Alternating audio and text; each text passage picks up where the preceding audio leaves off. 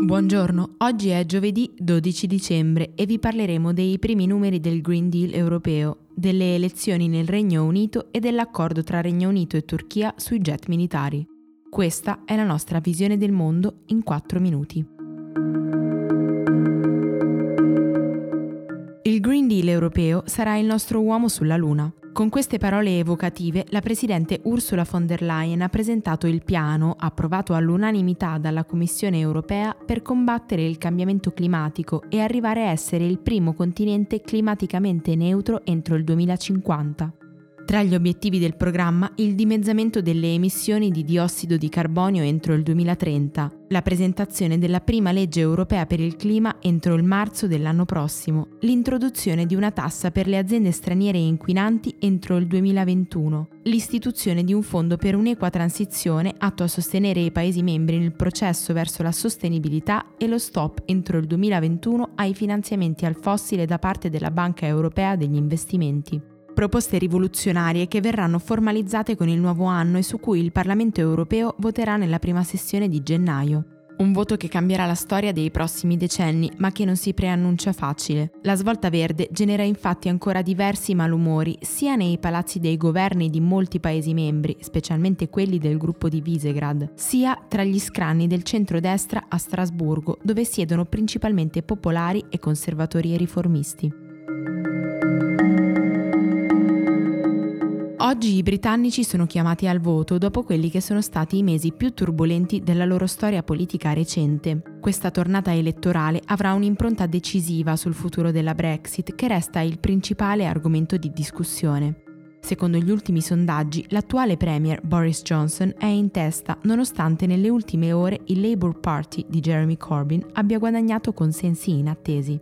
Gli scenari più plausibili sono due. Se con il primo candidato si andrebbe a formare un governo di maggioranza forte, che sicuramente riuscirebbe a far passare l'accordo stipulato con l'Unione Europea, il secondo invece dovrebbe accontentarsi di un esecutivo di minoranza con il quale far passare un nuovo referendum.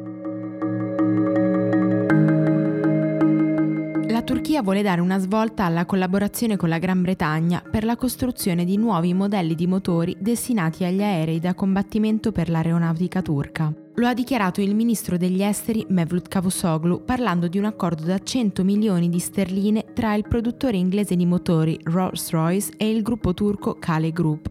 La possibilità di un nuovo avvicinamento potrebbe suscitare numerose polemiche, soprattutto perché i jet turchi vengono attualmente impiegati contro le postazioni kurde nel nord della Siria e in altre controverse operazioni militari. Oggi e domani si terrà il Consiglio europeo a Bruxelles. I 27 leader discuteranno di diversi temi, tra cui l'emergenza climatica, il quadro finanziario europeo, l'accordo di Minsk e della situazione in Africa e Turchia. Nella giornata di venerdì, quando saranno presenti anche la Presidente della Banca Centrale Europea Christine Lagarde e il Presidente dell'Eurogruppo Mario Centeno, si farà un punto sui progressi compiuti sul rafforzamento dell'Unione economica e monetaria. In vista di questo incontro, il Parlamento italiano si è riunito per votare sul meccanismo europeo di stabilità che nei giorni scorsi ha creato diverse tensioni all'interno della maggioranza. La Procura di Roma ha disposto nuove indagini sulla scomparsa di Graziella De Palo e Italo Toni, i due giornalisti rapiti nel 1980 a Beirut, in Libano, e mai più ritrovati. Nel 1984 il loro caso venne archiviato e l'allora premier Bettino Craxi vi appose il segreto di Stato, poi parzialmente rimosso nel 2014. Il contesto dell'inchiesta è il cosiddetto Lodo Moro, un patto segreto che sarebbe stato stipulato a inizio anni 70 tra Italia e organizzazioni militanti palestinesi che dal 68 in poi organizzavano attentati in tutta Europa. Lo scopo sarebbe stato proprio evitare che questi colpissero anche il nostro paese in cambio del lascia passare su armi e uomini. Per oggi è tutto, da Antonella Serrecchia e da Rosa Uliassi, a domani.